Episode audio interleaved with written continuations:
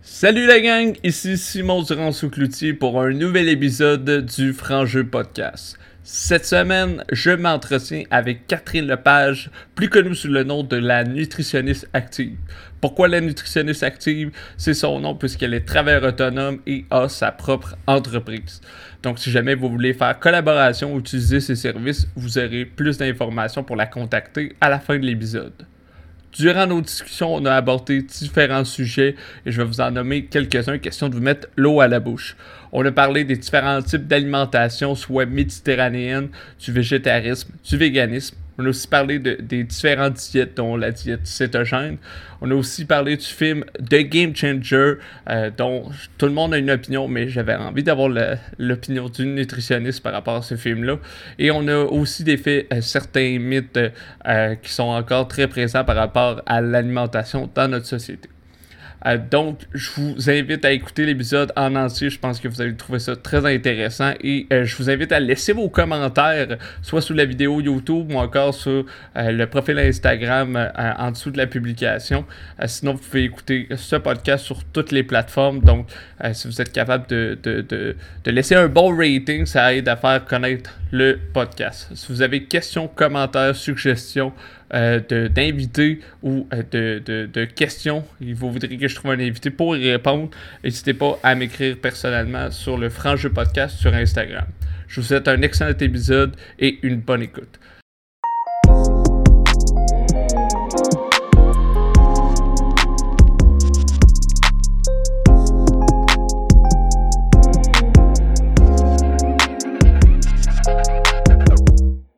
Bonjour Catherine Lepage, euh, bienvenue au podcast. Catherine Lepage qui est une nutritionniste, mais qui va d'abord et avant tout se présenter parce que c'est toujours la question que je pose aux invités. Qui es-tu pour ceux qui nous écoutent? Euh, qui est Catherine Lepage? Hmm, ben bonjour Simon, mais merci pour ton invitation au podcast. C'est vraiment très apprécié. Euh, ben en fait, moi, je suis, je suis nutritionniste diététiste, donc je suis principalement là, mon travail, je suis nutritionniste au privé. Euh, donc, moi, j'ai, euh, j'offre mes services euh, depuis que j'ai terminé mon baccalauréat en nutrition. Je me suis lancée au privé comme ça, sans vraiment de formation en entrepreneuriat. Je me suis vraiment lancée au privé depuis la fin de mon baccalauréat. en parallèle à ça, ben, j'accumule certains petits contrats. J'ai travaillé comme professionnel de recherche à l'université durant les deux dernières années. Euh, ensuite, là, présentement, je viens d'avoir un, un, contrat comme titulaire euh, de chargé, dans le fond, titulaire de cours euh, pour un nouveau micro-programme en, dans le fond en performance dans le département de kinésiologie. Et donc, je donne mon premier cours cet automne. C'est un cours de nutrition et performance sportive. Cool. Puis, c'est ça. Puis, en parallèle à ça, c'est sûr que je fais des conférences en entreprise. Des fois, j'offre des services également en entreprise. Mais c'est principalement, je suis travailleur autonome à temps plein, je dirais. Là. Fait que t'aimes ça parce que ça, ça, doit varier beaucoup. Là. Je veux dire, euh, titulaire de cours, euh, tu donnes des conférences, euh, mm-hmm. tu, tu, travailles avec des clients one-on-one. ça doit être assez stimulant de ce côté-là. Oui, puis ce que j'aime beaucoup, c'est que je fais mon horaire. C'est ça, ouais, ça. je gère mes vacances, je gère mes rendez-vous, c'est moi qui ai la maîtrise de tout. Fait que c'est ça que j'apprécie vraiment. J'apprécie cette versatile, dans le fond, le fait que c'est très versatile de mon travail. Mm-hmm. C'est surtout mm. aussi que tu es rendu où tu es rendu là où tu peux quand même bien vivre de ça. Ce qui est intéressant, je pense, c'est de pouvoir mmh choisir ses contrats puis dire non à certains que ça ne me mmh tente pas, ça ne rejoint pas mes valeurs, je dis non. Tandis que peut-être qu'au début, euh, souvent les, les, entrepreneurs, au début, c'est comme bon, ben, il faut que je me fasse connaître, fait que je prends des mmh contrats peut-être qui me plaisent moins, mais tu sais que faut, faut que je fasse quelque chose. Mais après ça, ça doit être assez intéressant de, ton côté. Et puis, tu n'es pas juste euh, nutritionniste, tu es aussi euh, euh, athlète. J'ai appris ça en, lisant, euh, en lisant sur toi hier euh, que tu avais fait mm-hmm. une compétition en Nouvelle-Écosse. Est-ce que tu veux nous en parler un peu plus, puis de quel sport qui t'intéresse à ce sujet? Oui, ben en fait, moi, c'est justement le sport de, mon côté, ça n'a pas toujours été présent dans ma vie. C'est depuis la mi-adolescence, en fait. Donc, avant, j'étais vraiment une personne qui était très sédentaire. Donc, euh, moi, j'étais, euh, ben, je peux le dire, j'étais obèse, euh, j'avais un gros surpoids, je jouais aux jeux vidéo. Puis, à l'époque, mon but, c'était de m'en aller conceptrice de jeux vidéo. quand j'arrivais à l'âge de 16 ans, c'est là que j'avais j'ai atteint un poids qui était relativement élevé. Pour ma grandeur, je suis pas très grande. Fait que là, j'étais proche du 200 livres. Disons que j'avais atteint quand même une condition physique qui n'était pas optimale. Je bougeais pas du tout non plus. c'est à ce moment-là que là, j'ai décidé de perdre du poids par moi-même. Puis il y a eu beaucoup de changements qui s'est fait autant au point de vue du mode de vie, mais en même temps au point de vue mental. C'est là que j'ai pris plus euh, conscience de mes comportements, j'ai pris plus conscience aussi de mes habitudes. Je me suis mis à m'entraîner. J'ai commencé par euh, la marche, la course, euh, puis après ça, ben, j'ai intégré l'entraînement en salle. C'est depuis ce temps-là que j'en fais. moi, j'ai tombé amoureuse de, de ce type d'entraînement-là. Là, par la suite, euh, je me suis mis à essayer le CrossFit, évidemment. C'était pas plus. Ça a été. Euh, dès que ça a commencé, moi, je me suis lancée dans l'entraînement de, de, CrossFit. Euh, après ça, bon, je faisais du vélo aussi au travers de ça. Puis là, quand je faisais du CrossFit, je me rendais compte que j'étais plus forte au niveau des mouvements d'altéro ou des mouvements de charge. Tu moi, les mouvements mhm. qui étaient plus de la gymnastique, c'était pas mon fort. Fait que là, après ça, j'ai dérivé vers le powerlifting. Puis là, j'ai justement, je me suis mis à entraîner avec plus de, avec plus de persévérance à ce niveau-là. Puis j'ai décidé de faire une compétition justement euh, de powerlifting, c'était ma toute première là, euh, avec la fédération, la CPF, Canadian Powerlifting Federation. Mhm. Euh, puis je me suis rendue en Nouvelle-Écosse. J'ai, c'était vraiment une petite compétition, mais j'ai gagné dans le fond première catégorie pour j'ai, j'ai gagné la première place pour la catégorie de poids, puis pour les filles au total. Ben, félicitations là-dessus. Je veux dire, c'est quand, même un, quand même un gros changement du tout, tout. Puis on mm-hmm. parle euh, en dedans de quoi, 10-15 ans, là, tu es parti te changer ton mode de vie, puis tu, mm-hmm. l'as expliqué un petit peu euh, euh, à quel moment c'est parti, mais est-ce qu'il y a eu comme un événement déclencheur ou c'était plus grosso modo, là, j'ai comme pris un pas de recul sur ce quoi j'avais de l'air, ce que je pensais de moi ou ce que je voulais être, où il y a eu vraiment une phrase, quelqu'un qui t'a parlé, etc., puis ça a fait comme un déclencheur? Euh, ben moi, je te dirais que c'était plus euh, une accumulation de petites choses qui sont arrivées, là. Mais particulièrement, je me rappelle euh, deux choses en particulier. Il y avait un moment donné, une fois que j'étais allée prendre, ben, nous, à un moment donné, il y avait un cours d'éducation physique, puis moi, je viens d'une région, là, je viens de, la Gaspésie, la vallée de la Matapédia. Puis là-bas, on n'a pas non plus des cours très variés au niveau de l'activité physique. Puis à un moment donné, c'était une journée de printemps, on avait on avait juste décidé, le cours avait juste, c'était juste dans le fond euh, une longue marche qu'on allait faire à l'extérieur. Puis je me rappelle, j'étais revenue de la marche, j'avais des ampoules aux pieds, puis j'avais mal aux pieds. Tu sais, j'avais quoi, 15 ans, 14 ans à l'époque. Tu sais, je me disais, c'est pas normal. Mhm. Après ça, ils nous avaient fait visionner euh, le documentaire Super Size Me. Je sais pas si ça dit quelque chose. Oui. Oui, c'est un, dans le fond, c'est un homme qui mange du McDonald's, je me souviens bien, pendant un mois. Puis euh, là, ça m'avait comme frappé. Puis là, j'avais, je commençais à avoir de la misère à m'habiller dans les, euh, dans les boutiques euh, régulières. Là. Puis là, ça ne me tentait pas d'aller dans les vêtements taille plus. Fait que, c'était vraiment plus moi-même. Tu sais, je me suis pas faite intimider ou écœurer ou quoi que ce mm-hmm. soit. C'est vraiment moi-même, mon regard envers moi-même. Puis je voulais me sentir mieux.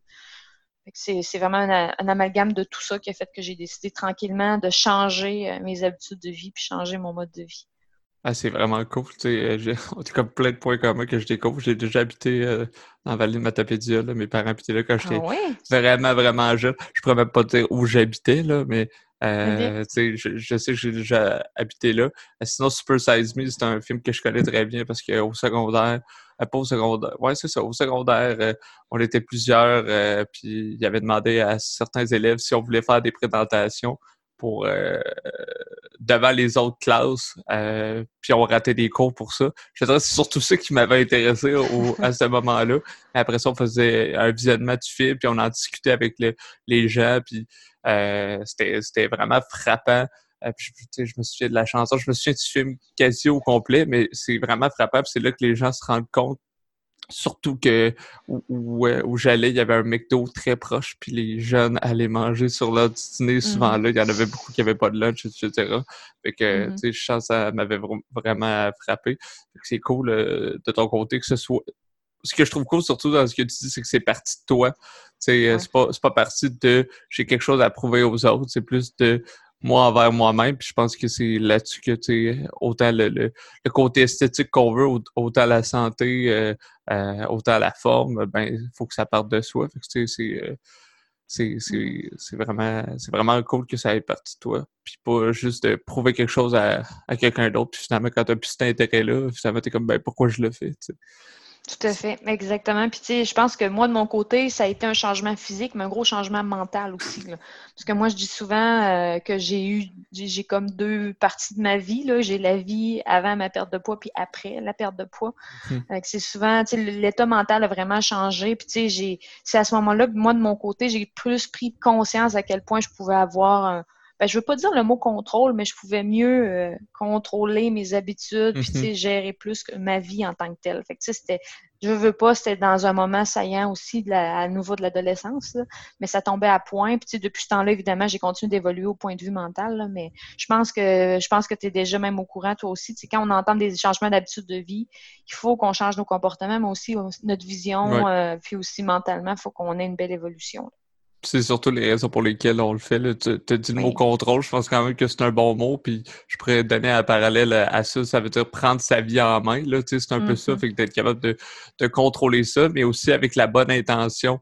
C'est un peu comme on le parlait un peu précédemment, tu tu fais plein de choses pour prouver des choses à d'autres personnes, mais qu'il n'y a pas une partie intrinsèque, là, il y a toujours la motivation intrinsèque, extrinsèque que les gens parlent, ça vient juste extrinsèque, c'est pas bon. Des fois, c'est le fun. Des fois, ça, te donne un peu de carburant, mais faut, faut que tu le fasses pour toi. Puis pourquoi c'est important pour toi? Parce que si ça l'est pas pour toi, à un certain moment donné, cette motivation-là, va mourir, puis tu vas être dans un creux, puis tu vas dire, ben pourquoi? Il me semble que ça fait X deux ans que je fais ça, fait que ça fait quand même une bonne période. Je pensais que je le faisais pour moi, finalement, non.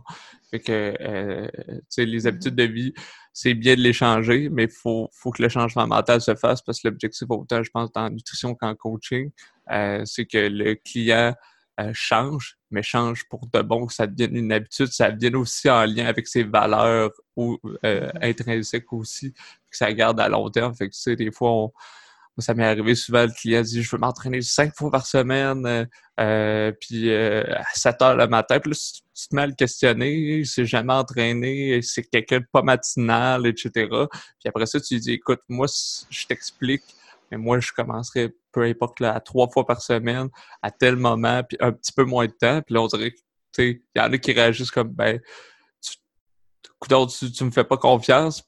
Puis c'est pas ça, c'est juste, j'ai envie que tu réussisses, puis dans un mois, tu n'ailles pas arrêter. Là. sais, je veux que tu continues dans un mois plutôt mm. que euh, t'arrêtes, ou je veux pas non plus que tu te blesses. Fait que, après ça, c'est vraiment de faire confiance euh, aux professionnels. Puis euh, j'irai là-dessus, euh, tu es parti de ton entreprise, euh, puis on comprend un peu pourquoi tu l'as parti. En fait, c'était de, de, de, de, partager tes expériences, mais aussi d'aider d'autres personnes. Ça? Oui, oui, oui, oui. Ben, c'est ça qui motivait aussi mon choix de mon orientation justement de, de carrière à ce niveau-là. Puis, tu moi, je trouvais que c'était plus dans la pratique clinique que j'allais pouvoir être euh, plus proche de mes clients, euh, décider aussi un peu plus de, ma clientèle. c'est ça, c'est pour ça qui a fait que j'ai pas, je suis pas allée travailler en milieu hospitalier, par exemple, euh, ou ailleurs. C'est moi, je voulais être capable de mieux gérer mon approche, mieux gérer mes services. c'est pour ça que j'étais allée vraiment, moi, je tenais vraiment à aller plus dans la clinique privée. Puis toi, ton approche, c'est quoi exactement? Tu on sait que autant au niveau de la psychologie, du coaching ou de la mm-hmm. nutrition, l'approche de la personne, la connexion, puis on parle pas de compétences ici, là, souvent, il y a des gens super compétents, euh, mais l'approche, faut que ça connecte aussi, faut que ça, faut que ça parle au client. Euh, fait que toi, euh, mettons, moi, je vais te voir, puis je te dis, Catherine, c'est quoi ton approche, toi, en nutrition, peu importe mon objectif. comment tu, tu me décrirais ça?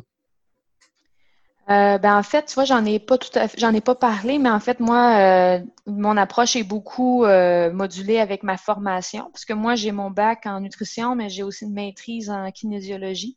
Euh, ça fait en sorte que moi, mon approche est, cible toujours la nutrition, mais aussi l'activité physique. Donc moi, euh, je vise à ce que mes euh, justement mes clients, oui, vont évidemment enclencher des changements d'habitude de vie, vont enclencher un changement au niveau de nutrition, mais vont faire des efforts ou vont essayer d'intégrer plus l'activité physique de ce côté-là. Fait que moi, je sais que mes gens soient, mes clients soient actifs le plus possible, ne serait-ce que juste la marche.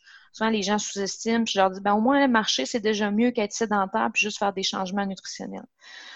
Puis, au point de vue de la nutrition proprement dit, euh, moi, encore là, je dirais que j'ai une approche euh, qui va être flexible, dans le sens que moi, je suis beaucoup à l'écoute de ce que le client veut. Donc, moi, je ne vais pas nécessairement chercher à imposer à 100% Moi, si la personne, euh, arrive puis elle me mentionne, bon, qu'elle euh, voudrait essayer quelque chose ou bien elle me parle, mettons, un peu de la diète cétogène ou low carbs ou euh, le jeûne intermittent, ben, je vais y parler des pour et des contre. Mais je vais pas nécessairement dire d'emblée que c'est pas bon puis que j'y déconseille ça puis qu'il est mieux d'aller vers une toute autre alimentation qui est à, proprement dit l'inverse de ce qu'elle fait. Fait que, tu sais, moi, mon but, c'est que la personne, je vais l'amener la personne à essayer de faire des choix qui sont les plus optimaux pour elle. Des fois, ça peut amener l'individu à faire des expérimentations, finalement, à voir que, oups, c'était peut-être pas fait pour elle, un peu comme moi j'y avais dit finalement au début. Fait que moi, c'est plus euh, une approche qui est flexible.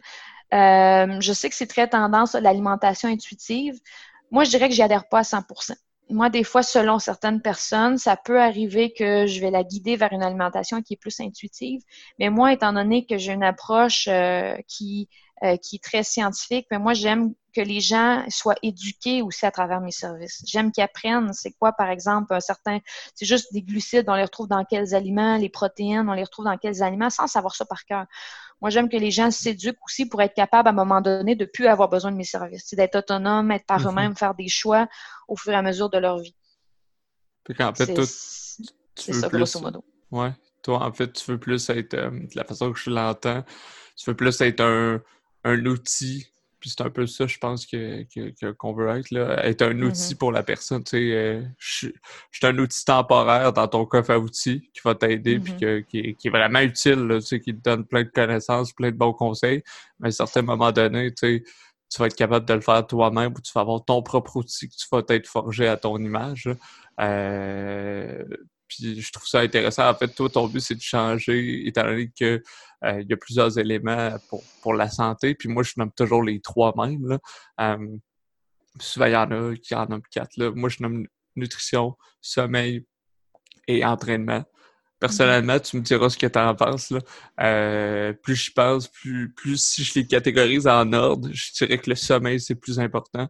La nutrition ensuite, puis l'activité physique en troisième. Euh, mm-hmm. Puis je, te dirais, euh, avant de faire euh, mon podcast avec Jessica Lebel, qui, qui a un dada sur le sommeil, j'aurais eu tendance à dire l'entraînement en troisième, c'est sûr, mais je n'étais pas sûr entre nutrition et sommeil, ce qui était le plus important. Mais je me rends compte que le sommeil, c'est ça qui démarre de, de, de, tout, là, en fait. Ça, est-ce que qu'est-ce que tu en penses là? Ah oui, je suis totalement d'accord avec toi là. C'est de, de, ce côté-là. Puis en plus, moi de mon côté, mon, mon projet de maîtrise, il portait sur euh, l'obésité, les camionneurs qui étaient euh, obèses puis qui souffraient d'apnée du sommeil. Fait que j'ai fait aussi un petit peu d'études sur le sommeil de ce côté-là. Puis je te dirais, moi aussi, je suis d'accord à 100% avec ton classement. Parce que c'est le pilier. Le sommeil, c'est là qu'on récupère. C'est là que nos, euh, il y a une grosse partie que toutes nos hormones de la faim sont gérées mm-hmm. durant le sommeil. Justement, je suis en a parlé avec Jessica. Mm-hmm. Euh, mais c'est sûr que si on dort pas bien, si le base de notre pyramide est très défaillante, est vraiment pas solide, puis on essaie de faire des gros changements nutritionnels, puis on essaie d'intégrer l'entraînement là-dessus, euh, il y a de fort possible qu'à un moment donné, ça, tombe puis que ça tienne pas longtemps parce que l'énergie sera pas optimale, la, personne va avoir des rages alimentaires, des cravings. Fait que oui, je suis totalement d'accord avec toi. Puis moi, là, le, le sommeil, c'est une section très importante dans le questionnaire que je fais avec mes clients. C'est cool, ça. C'est le fun mm-hmm. que la personne soit comme. pourquoi j'ai autant de questions sur le sommeil? Je suis venu voir un nutritionniste là, pour quelqu'un, une pro du sommeil. Mais en même temps, si après ça, tu es capable d'en parler avec la personne, c'est surtout de prise de conscience. Tu un peu comme la personne dit Ah, j'ai lu ça, euh, la diète cétogène ou low carb, comme tu l'expliquais. Euh, mm-hmm. Après ça, toi, c'est de dire Bon, qu'est-ce que tu en sais? Parfait. Je mm-hmm. vais te dire qu'est-ce qui est vrai dans ce que tu qu'est-ce qui est faux qu'est-ce qui est pas sûr encore. Puis, tu sais, après ça, moi, je te dis mon jugement. Toi, tu es capable de faire le sien. Et après ça, on est capable de dire, OK, ouais, finalement, euh, c'est ça que je mm-hmm. pensais ou je vais aller de l'avant ou non. Puis, c'est de regarder un peu de ce côté-là. Puis, euh, euh, tu sais, je pense que c'est important de faire un profil complet, là, surtout avant de... Oui, ben, tu sais, des fois, la diète, mais tu sais, par, par, exemple, à la diète cétogène, moi, j'ai quand même plusieurs individus que même si moi, ce que je leur apportais, c'était pas assez pour les convaincre. Mais des fois, certaines personnes, faut qu'ils laissaient. faut vraiment qu'ils laissaient pour voir que ça marche pas avec leur mode de vie, ça marche pas avec leur style de vie, soit s'ils ont des enfants, ils ont une famille. C'est des fois, il faut qu'ils l'expérimentent mm-hmm. pour voir que finalement, c'est pas une bonne idée, puis ça va pas être durable dans le temps. Des fois, je pense que ça prend euh, une certaine expérimentation pour tirer des conclusions. Même si des fois, on a beau être, euh, on a beau bien vulgariser notre savoir, puis on a beau apporter des études scientifiques, des fois, c'est sur le terrain que ça joue. Puis ça, ça dépend de l'expérience. Moi, j'ai vu plusieurs situations comme ça que quand ça a été expérimenté que finalement, ils ont dit Ah, finalement, là, tu avais vraiment raison. Euh, même si, bon, mon amie, elle le fait, puis elle, ça fit avec euh, son mode de vie, moi, finalement, je ne gère pas bien, ça va pas bien, puis euh, j'aime pas ça. c'est bon. après l'avoir expérimenté.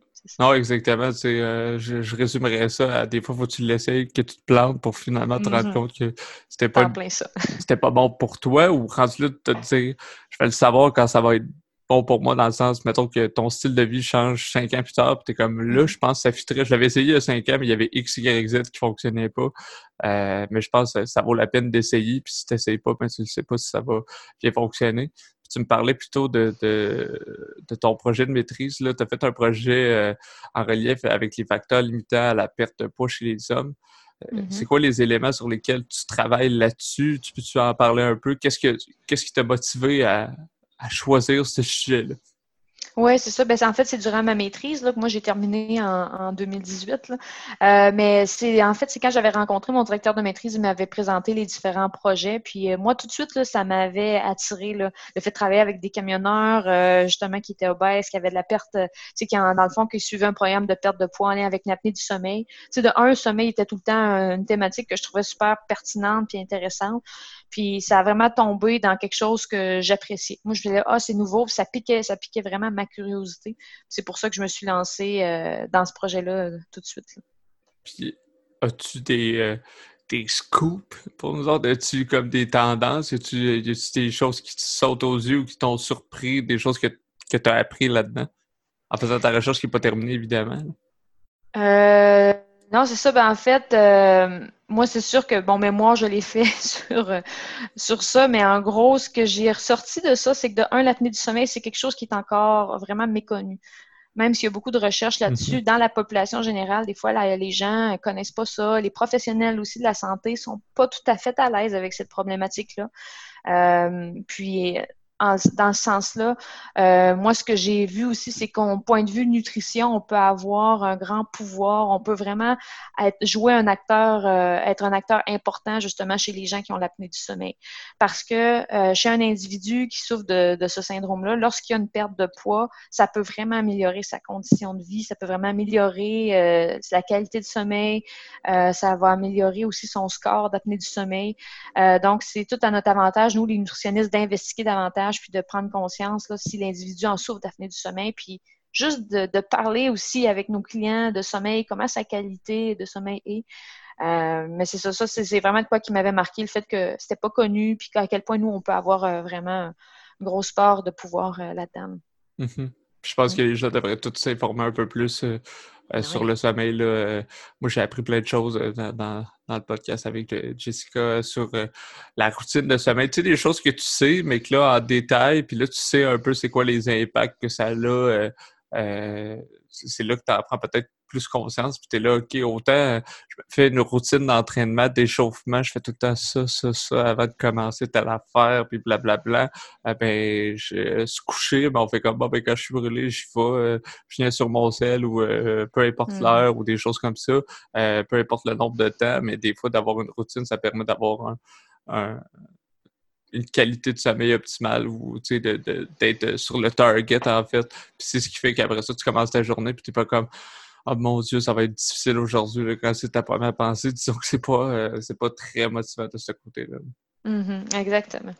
Puis, on parlait un peu comme mise en situation tantôt. je reçois un client, euh, des, des, fois il me parle de quelque chose, des fois je lui conseille peut-être qu'avec son rythme de vie, ça ne fit pas, etc. Puis on a, on a effleuré le, la diète euh, keto cétogène qui manque encore, euh, même aujourd'hui, après peut-être deux, trois ans, encore beaucoup d'informations euh, euh, scientifiques. Toi, ton avis sur cette diète-là, c'est quoi? Parce qu'on connaît plus ou moins les... les, on connaît peut-être plus d'infos sur les, les impacts à moyen terme puis à court terme, mais à long terme, on ne le sait pas encore. C'est quoi ton avis là-dessus? je suis un mm-hmm. client puis je fais comme hey, je veux essayer ça, mais tu je connais pas trop ça. Tu, peux-tu me l'expliquer? Ben moi, je vais donner euh, les euh, ben, deux points de vue en tant que tel. Donc, le point de vue d'une clinicienne dans son bureau avec des clients, puis le point de vue scientifique. Excellent, le point de vue clinicienne euh, dans son bureau, ben, en fait, je te dirais en premier lieu que c'est une diète un peu comme un autre qui risque un jour ou l'autre de s'effriter. Là, c'est sûr et certain qu'on est dans la phase point culminant, la diète populaire, euh, la diète cétogène extrêmement populaire. On en entend parler partout. Il y a des produits, c'est très marketing aussi. Donc là, c'est malheureusement souvent vendu comme une diète miracle pour la perte de poids. Puis évidemment, c'est sûr et certain qu'on peut pas dire le contraire parce que ça fonctionne. Donc là, les gens sont souvent impressionnés parce qu'ils voient, euh, oups, ils vont voir à ce moment-là euh, quelqu'un qui a perdu du poids, mhm. un ami, un collègue. Fait ça, ça va les attirer beaucoup.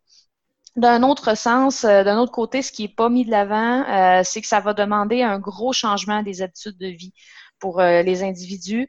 Euh, tu sais, c'est pas nécessairement juste une diète où est-ce qu'on va couper un ou deux aliments. Il faut vraiment revoir l'alimentation au complet. Donc, ça implique de changer tout son garde-manger, de changer ses habitudes. Il faut que la personne, d'un coup sec, elle arrête de manger des glucides, qu'elle mange, qu'elle cuisine autrement, qu'elle ajoute des nouvelles recettes justement à son, à son livre de recettes. Donc, c'est très, très, très prenant comme, comme diète c'est sûr et certain que si l'individu désire intégrer euh, la diète cétogène à son mode de vie, il ben, faut qu'il s'attende à, peut-être intégrer ça à long terme aussi, parce que s'il perd du poids, c'est sûr que euh, par la suite, il va vouloir garder le poids perdu. Donc, c'est sûr qu'il y a certains réflexes, certains comportements qui vont devoir garder dans le temps.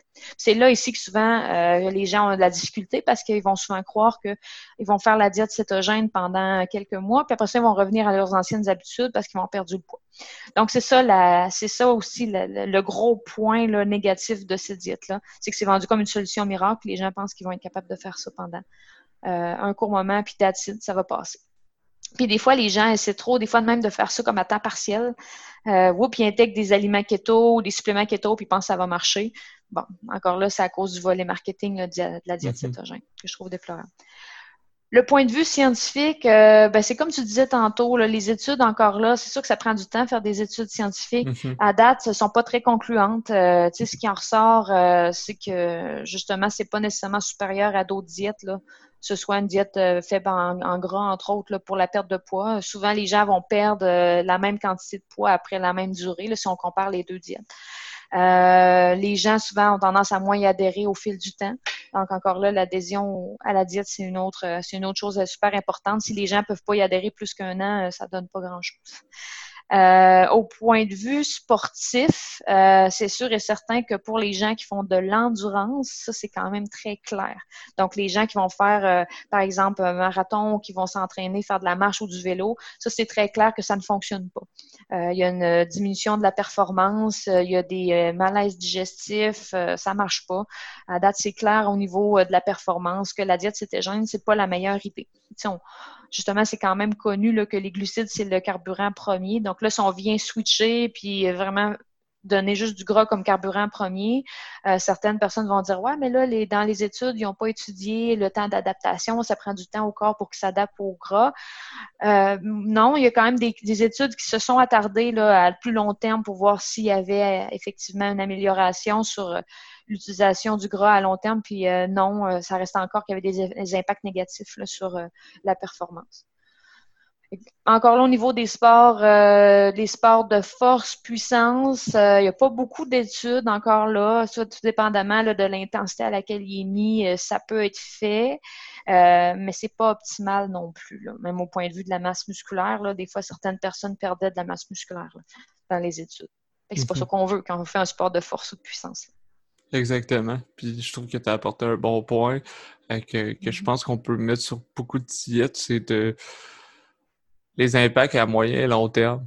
Le, mm-hmm. Surtout la cétogène, euh, c'est comme du rapide, c'est comme la nouvelle pilule miracle, mais c'est pas une pilule, c'est juste euh, je mange, je mange quelque chose de vrai, puis je perds du poids, mais après ça, c'est l'effet à moyen puis à long terme qui, qui, qui va t'affecter parce qu'après ça, ton, ton, ton corps s'est habitué à ça, s'est habitué à avoir juste ça, fait qu'après ça, tu lui redonnes des glucides, ben c'est sûr qu'il risque de hmm. tout garder puis stocker parce qu'il fait comme mon dieu c'est une denrée rare tu sais puis euh, après ça ça peut juste tu sais souvent je l'explique aux gens parce que je connais des gens ont pris ça, puis qui ont perdu beaucoup de poids, puis ils se sentent mm-hmm. mieux dans leur peau, tant mieux, je suis super content pour eux, mais je reste toujours euh, avec le point de penses-tu faire ça à long terme? Parce que si la réponse est non, prends le temps d'y penser parce que ça va, ça va t'affecter quand tu vas décider tout finalement de dire Ouais, c'est plus ça que je veux, je vais revenir, puis ça va être sûrement plus long de retrouver un genre d'équilibre euh, mm-hmm. avant de pouvoir continuer là, à manger.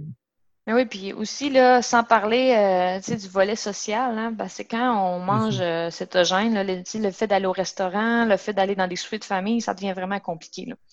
Fait que juste ça, ça a quand même un impact aussi sur euh, le volet psychologique. Il faut vraiment pas oublier, ça amène un volet restrictif qui est très important. Mm Puis à ce sujet-là, évidemment, depuis peut-être je dirais 10 ans, mais depuis surtout plus euh, 5 ans, euh, le, on a plus de gens qui sont végétariens, qui, mm-hmm. euh, il y a aussi du véganisme aussi. Euh, puis ça aussi, tu parlais de restaurant, c'était surtout là-dessus que ça m'a fait penser parce que oui, il y a de plus en plus d'options de, véganes ou d'options euh, végétales. Toi, ton opinion aussi là-dessus, c'est quoi, outre le fait que ce soit accessible ou moins accessible, là, si quelqu'un t'arrive en disant je veux devenir végétarien, est-ce que tu poses la question pourquoi? Ou qu'est-ce que tu trouves bon, qu'est-ce que tu trouves euh, moins bon? Euh, moi, de mon côté, euh, je sais que le côté véganisme, on, mentionne souvent qu'il peut avoir des, carences au niveau nutritionnel. Puis moi, je, de ma connaissance, parce que je suis quelqu'un qui aime cuisiner et euh, j'ai su que toi aussi, de ton côté, tu aimes ça cuisiner. Euh, ben, j'ai su souvent que quelqu'un qui veut adopter ce style de, de, de, vie-là, à moins que tu aies des sous pour acheter des, des plats déjà préparés, il faut que tu aimes cuisiner. Euh, fait un melting pot, ma question n'est pas super claire, mais ton, ton opinion là-dessus, comment tu gères ça? parce que tu vas avoir des clients qui désirent avoir ce mode de nutrition-là? Mm, tout à fait. Ben, ça, c'est de plus en plus fréquent. Je te dirais que j'ai des clients qui arrivent dans mon bureau qui euh, veulent être végétariens euh, ou véganes. Euh, moi, ma première chose, la première question que je leur pose, c'est pourquoi? Je veux savoir, bon, est-ce que c'est parce qu'ils veulent le faire pour des raisons éthiques, écologiques, environnementales, ou peut-être c'est parce qu'ils ont vu, mettons, un documentaire comme Game Changer, peut-être que mm-hmm. tu l'as déjà mm-hmm. vu.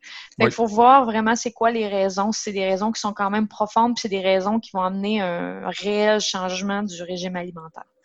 Euh, moi, ça. Moi, dans le fond, c'est quand même une, diète que je vais. Surtout le végétarisme, je trouve c'est quand même bien d'intégrer des protéines végétales de plus en plus à son alimentation.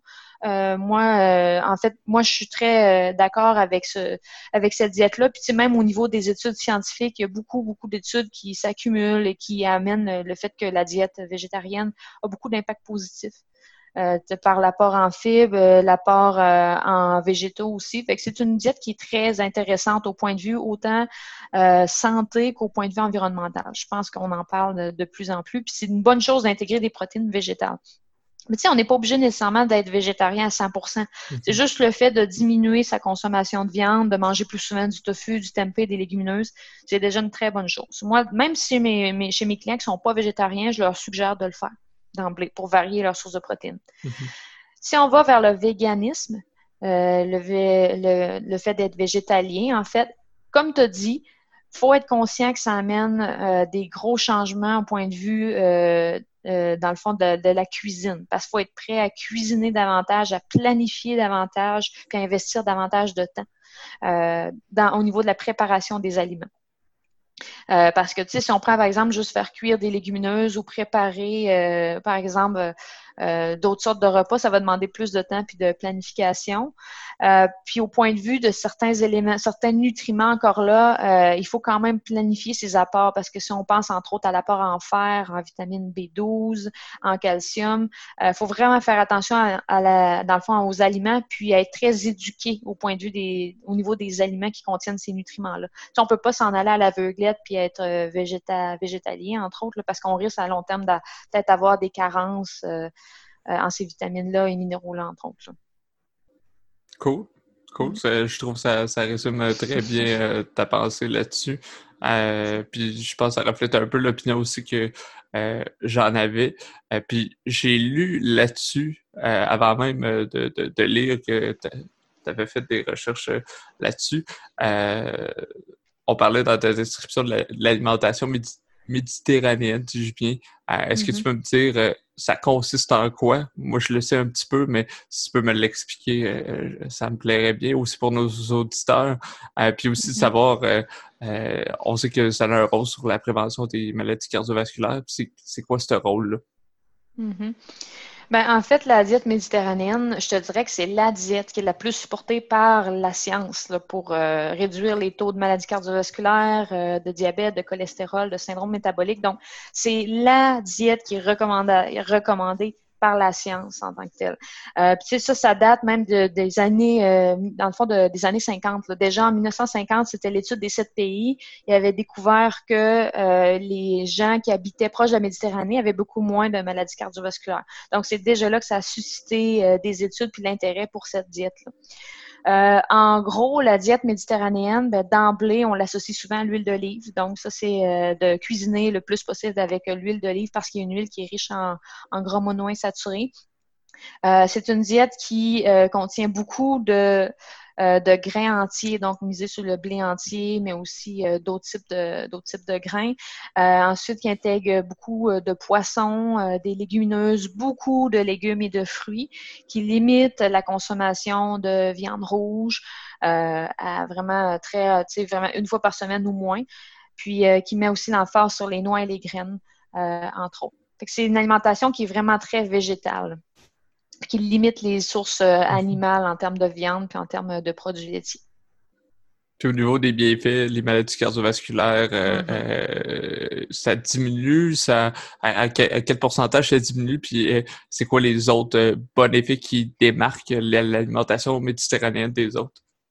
Ben, c'est vraiment l'apport en, en fibres en tant que tel. Je pourrais, là, je peux pas te sortir d'emblée. Là, j'ai pas avec mhm. moi les statistiques euh, à 100% mhm, de la diète. Euh, grosso modo.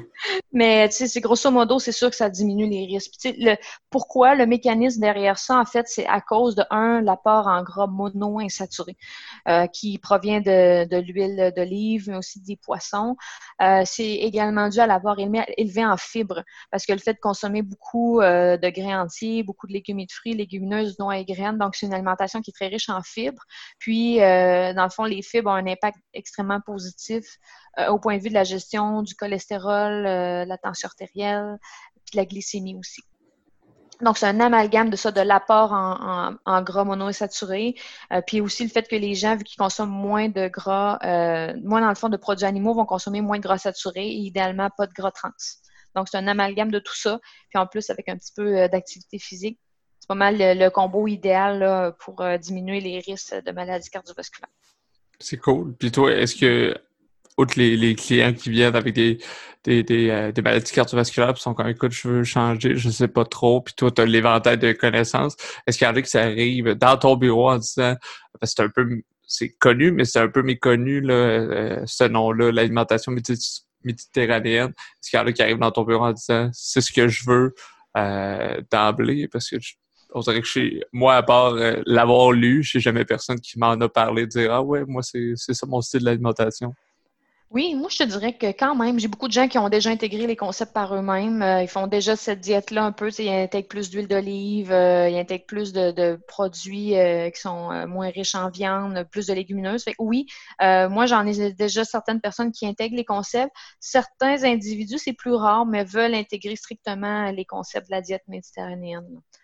Mais euh, moi, je te dirais que je l'inclus dans mon approche. Tu sais, je, je l'ajoute, euh, je, tu sais, j'intègre les légumineuses, je, leur dis de cuisiner plus à l'huile d'olive. Donc, veux, veux pas, sans être à proprement dit la diète méditerranéenne, mm-hmm. j'intègre les concepts dans mes recommandations. Mm-hmm. Fait que toi, ça serait... Toi, est-ce que tu as un type d'alimentation euh, qui s'appelle le, 4 Lepage. Euh, tu sais, tu commences comme un mix parce que je pense qu'il y a un peu toutes les nutritionnistes, parce que j'en connais plusieurs. je pense qu'il y a un peu toutes les nutritionnistes sont, oui, il y a des visions, mais quelqu'un peut-être qui ont, je sais pas si ça se fait, mais quelqu'un qui a un peu carte blanche, mettons, là, sur, sur la personne, puis la mm-hmm. personne euh, veut changer. Ben, toi, tu le mentionnais un peu, là, tu sais, toi, c'est vraiment de un peu méditerranéen, mais aussi d'intégrer plus de, de, de légumes. Euh, tu sais, En fait, mm-hmm un peu, c'est un peu plus de varié, là, en fait. Oui, ben, la variété, oui, selon les goûts de la personne, évidemment, parce que c'est tout le temps important de tenir compte des goûts et des mhm. aversions de l'individu. Là, si quelqu'un euh, déteste le poisson, ben, ça va être dur à 100 d'y faire faire de la diète euh, méditerranéenne. Mais moi, je, mon alimentation que je préconise en tant que telle, c'est un mix de euh, alimentation méditerranéenne, alimentation végétarienne, puis aussi un mix d'une alimentation qui est moyennement à élever en protéines selon les buts de l'individu. Moi, c'est sûr que habituellement, je suggère des apports en protéines un petit peu plus élevés que, que les recommandations. Parce que, tu sais, à date, je pense que les protéines, on va en parler, on en parle déjà beaucoup, mais je pense qu'on va en parler encore plus dans les prochaines années.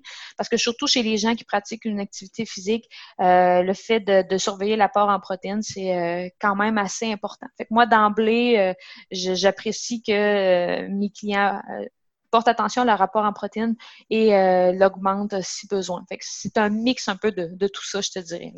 Parfait. Puis à ce mm. sujet-là, j'avais une sous-question. Euh, souvent, les, gens qui s'entraînent justement au niveau musculaire pour la reconstruction des muscles vont consommer quand même beaucoup de protéines.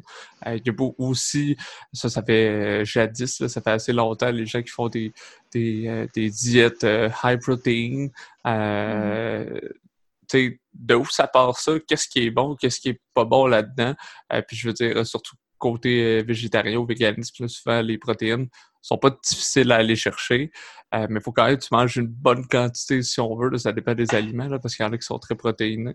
mais de, où ça part, cette, vision-là, puis est-ce que c'est quelque chose de, bon, étant donné qu'on sait que les protéines, ça, ça coupe la faim. Fait qu'au final, ben, si t'as pas faim, ben, tu manges pas. Si tu manges pas, t'as pas de calories ou tu manges pas trop de calories, mais en même temps, est-ce que tu es assez bien nourri? Il y a tout un peu ce questionnement-là.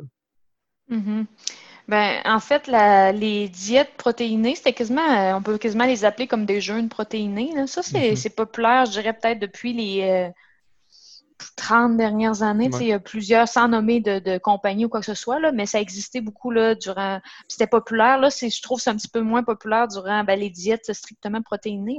C'est peut-être un petit peu moins, moins populaire les dernières années, là, mais oui, c'était des diètes où est-ce qu'ils préconisaient de prendre soit des protéines en poudre ou au niveau ou juste des protéines alimentaires là, via juste euh, la viande ou euh, du poisson pratiquement pas de glucides, pratiquement pas de gras. Bien, évidemment, comme tu l'as dit, euh, le rôle premier des protéines, euh, c'est oui, la construction, ben, c'est le maintien construction de la masse musculaire, mais ça a un impact très important sur la faim de la société.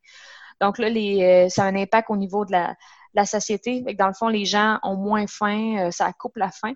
Donc, par conséquent, les gens euh, mangent pas ou ont moins faim, donc ils vont moins consommer de calories. Donc, évidemment, ils vont perdre du poids très rapide. Souvent, au début, c'est une grosse perte de poids encore à cause qu'ils perdent beaucoup d'eau au début, là, vu qu'ils coupent les glucides. Mm-hmm. Il y a souvent des grosses pertes de poids reliées à ces types de diètes-là. Euh, après ça, ben là, le gros défi, c'est de le maintenir parce que c'est sûr et certain que les gens ne peuvent pas maintenir ça longtemps, là, juste des jeûnes protéinés, euh, je l'appelle comme ça. Là.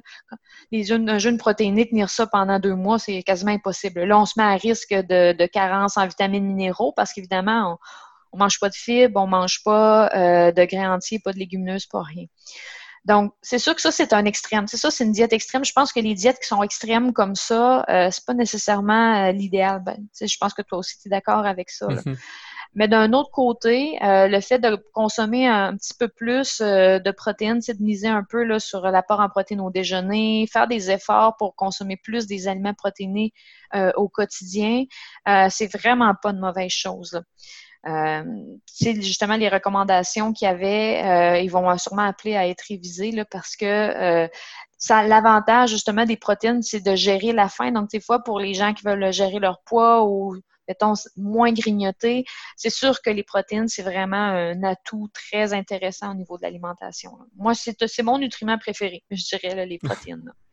Mais sans aller dans l'excès, parce qu'encore là, euh, c'est un nutriment qui oui, va donner de l'énergie, mais c'est pas son rôle premier. Il ne faut pas que l'alimentation soit constituée à 100% de protéines. C'est ça, c'est pas rare que des fois j'ai des jeunes qui veulent prendre de la masse musculaire puis ils vont rien que manger de la protéine. Puis ils mangent, ils font pas attention aux autres nutriments.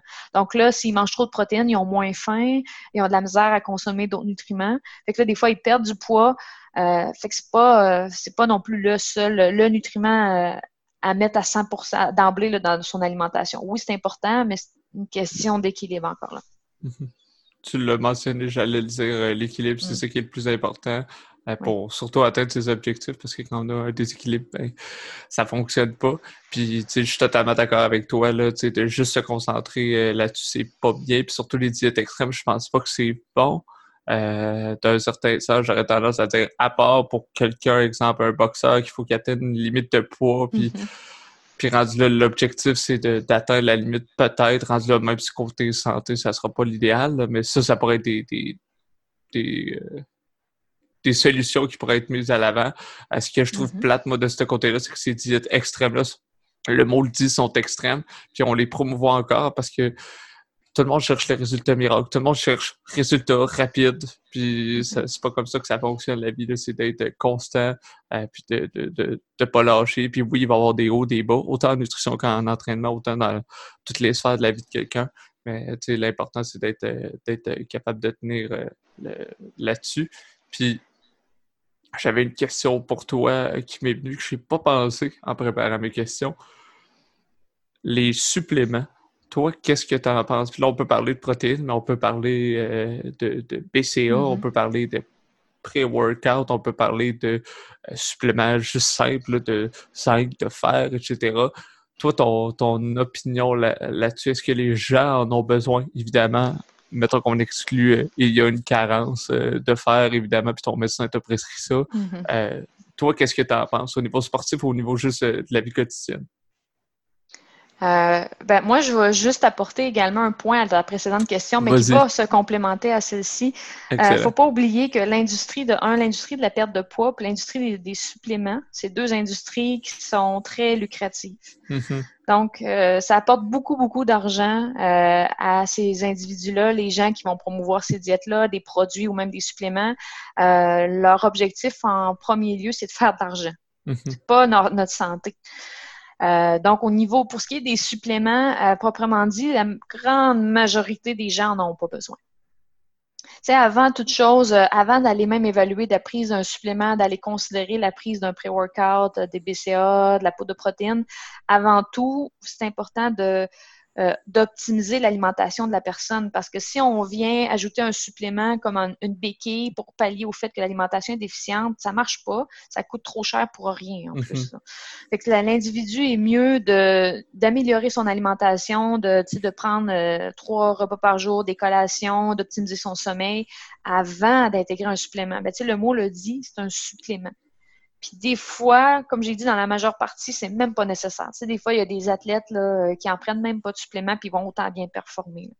C'est qu'il y a un aura aussi derrière les suppléments. Tu sais, souvent, ils vont mettre des, images de personnes qui sont euh, hyper en forme, qui sont super cotes. Puis tu sais, ça donne l'idée que si on consomme ces produits-là, on va devenir euh, comme l'individu qui est sur l'étiquette, par exemple. Fait c'est vraiment une question de marketing, une question d'argent aussi derrière toute cette industrie-là des suppléments. Parce qu'au niveau de la science, c'est vraiment une petite partie des suppléments qui sont solidement prouvés par la science. Il y a une grosse partie des suppléments qu'on trouve dans les magasins qui ne sont pas backés par beaucoup d'études solides.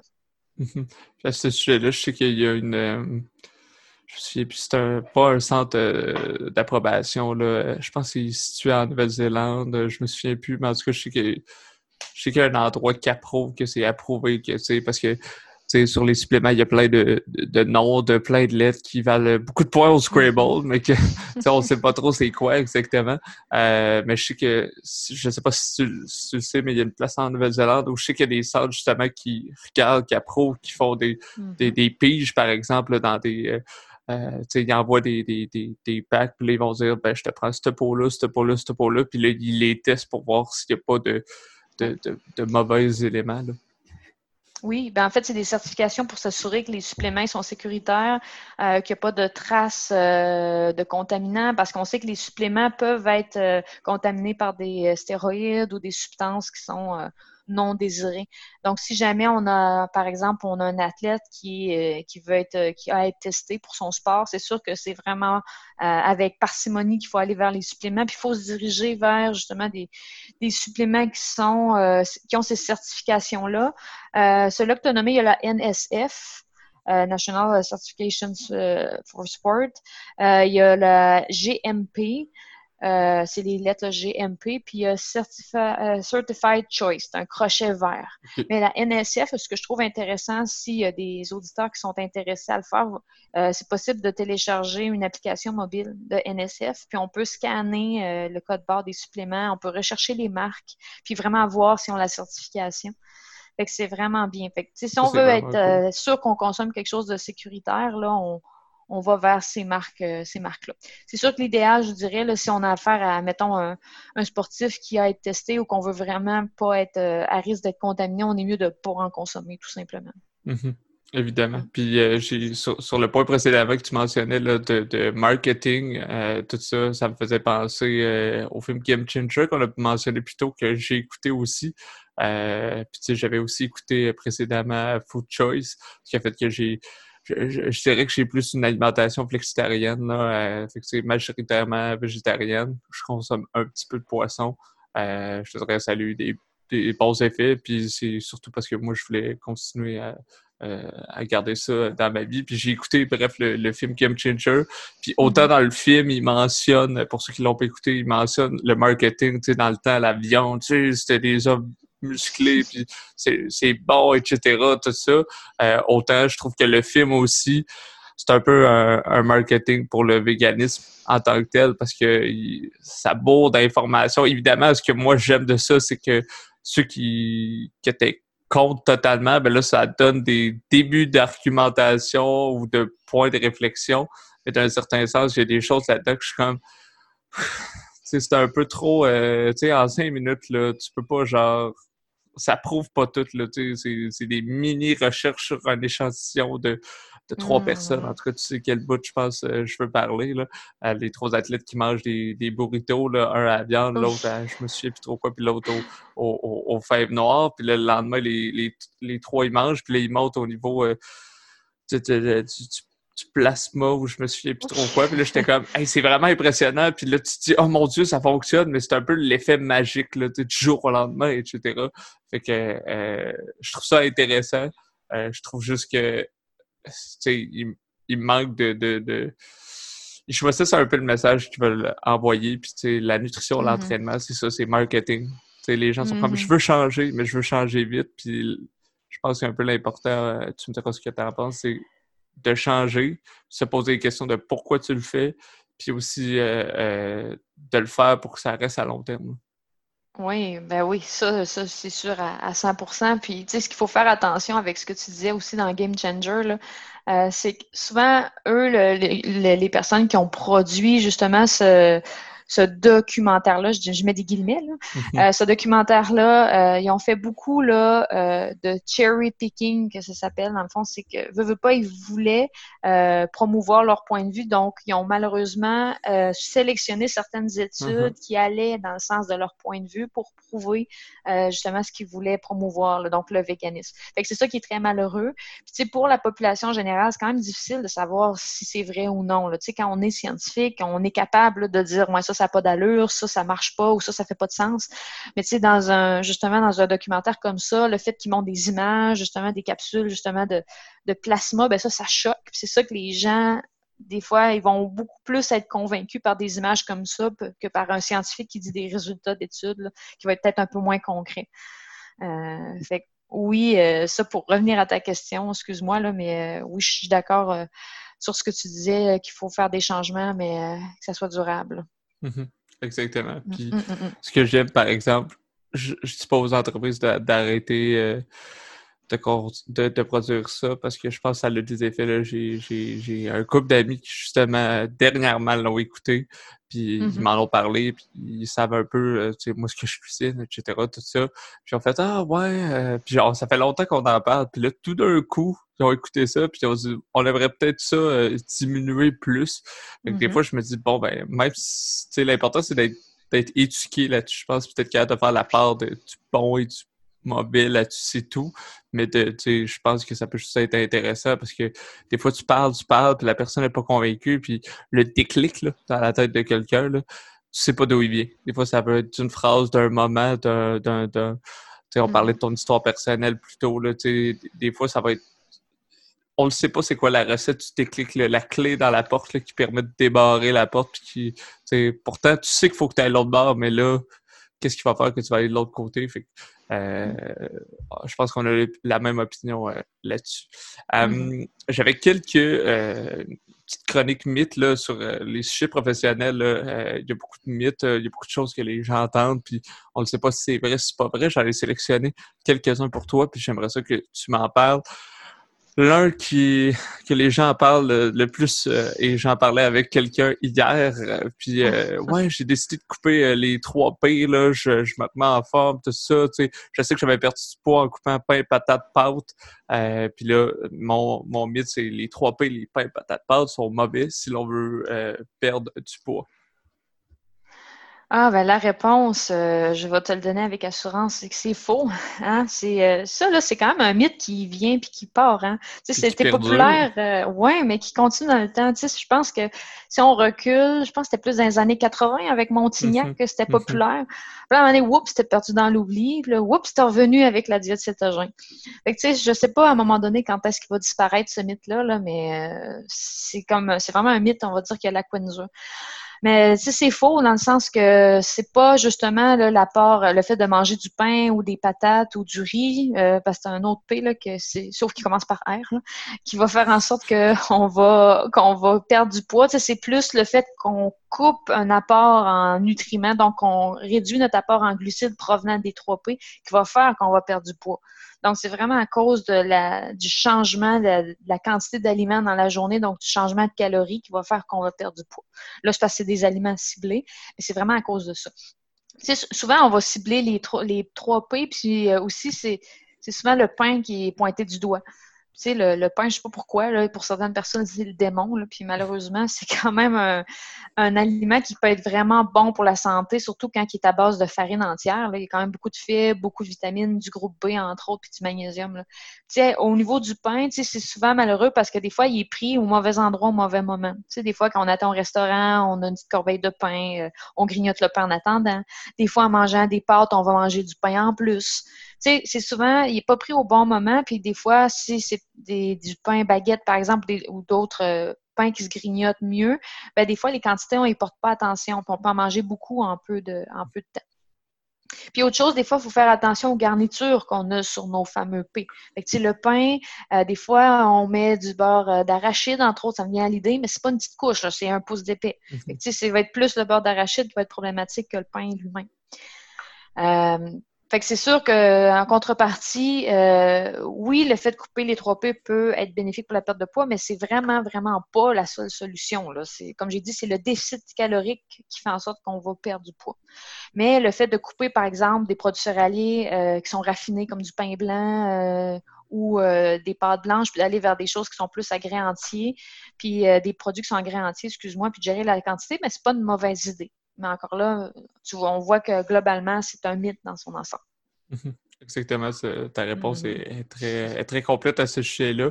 Puis c'est vraiment quelque chose, à chaque fois, les gens m'en parlent, puis je suis comme parfait. Puis je questionnais la, la, dite personne, je fais comme euh, parfait, ouais, j'avais coupé ça, je fais comme parfait, c'est vous que tu en as entendu parler.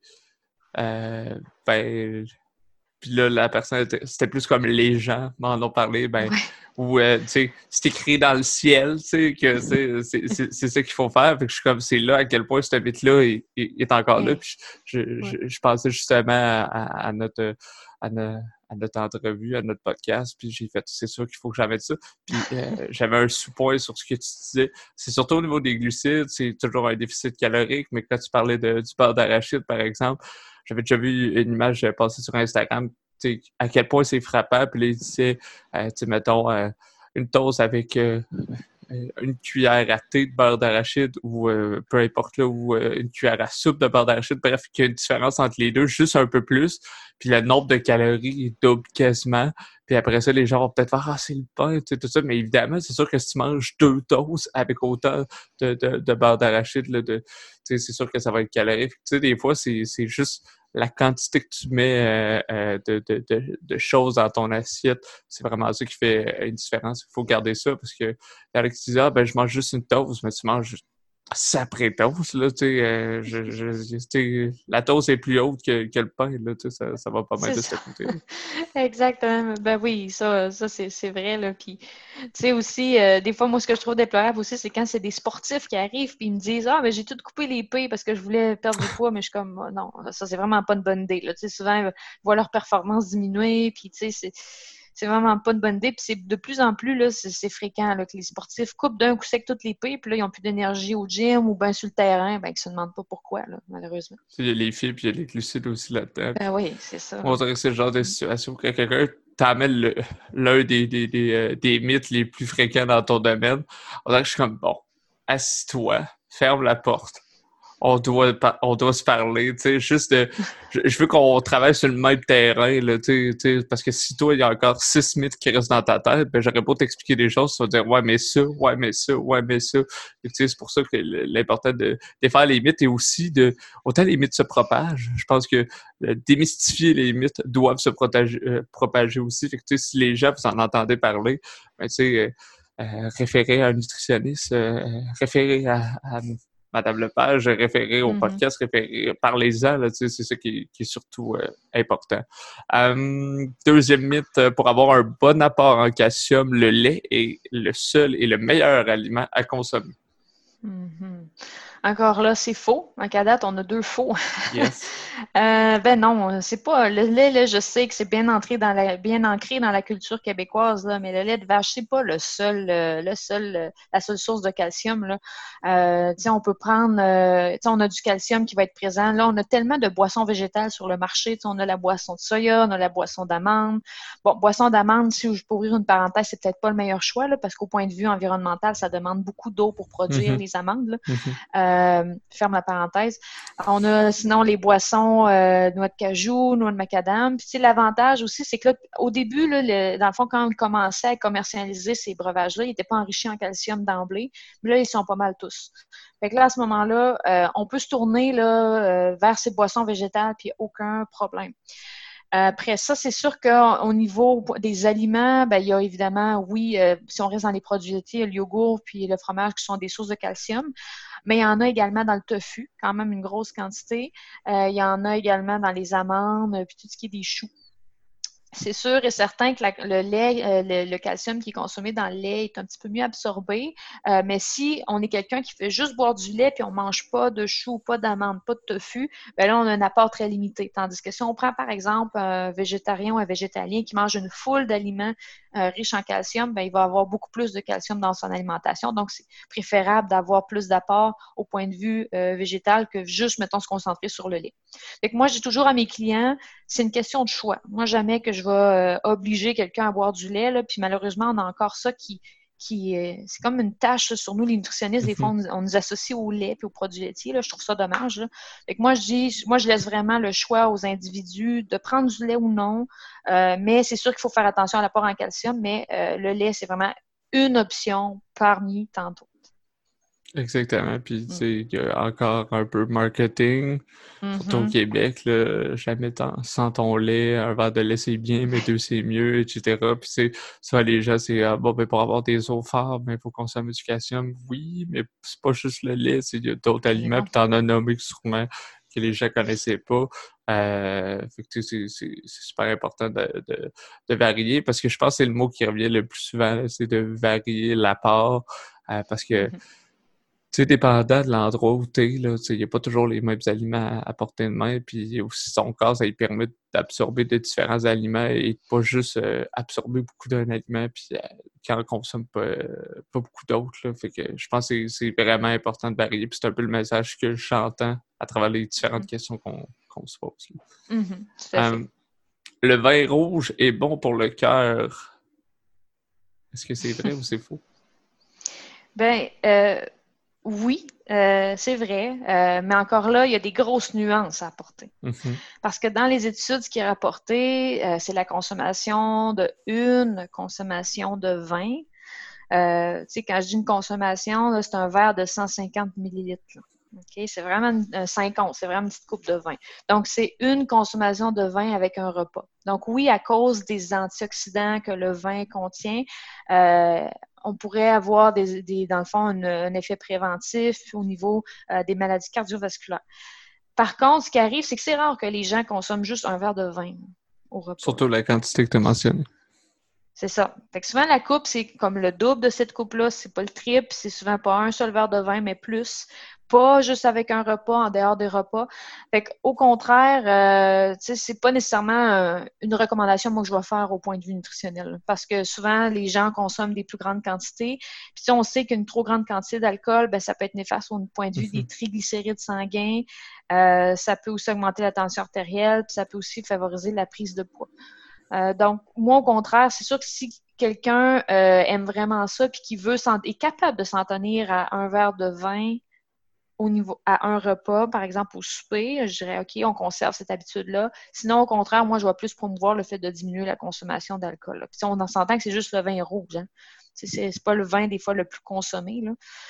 Euh, au contraire, si quelqu'un, par exemple, euh, ne boit pas d'alcool, puis là, il est tenté de commencer de, commencer d'en boire euh, à cause que ça aurait des impacts bénéfiques, au point de vue cardiovasculaire, ben là, il est mieux de ne pas, continuer, de ne pas consommer d'alcool tout court. C'est encore un meilleur choix. Mhm. En effet. Mm. Puis mm. j'aime que tu apportes la nuance parce que c'était c'est un mythe ou en tout cas c'est une, phrase qui est mentionnée souvent mais c'est évidemment, dans, dans, tellement une situation précise, avec tant de quantité, mm-hmm. etc., euh, que je trouve ça bien que tu apportes les nuances de, de ce côté-là. Euh, quatrième de cinq, les sushis sont un repas santé. Parce qu'il y a des légumes, il y a du poisson, c'est un peu méditerranéen, cette affaire-là. Mm-hmm. Moi, je te dirais que c'est pas mal. Euh, c'est un choix qui peut être, mettons, bon, plus intéressant qu'un Big Mac, là, mm-hmm. si on est mal pris. Mais bon, je te dirais que c'est pas vraiment un aliment qui est très bon pour. Euh, tu sais, c'est pas un choix le plus optimal, disons, là. Parce que si on le décortique, tu sais, quand on a le sushi, ben, c'est un algue, dans le fond, qui entoure. Euh, une grosse portion de riz, il y a une petite portion de poisson, puis une petite portion de légumes.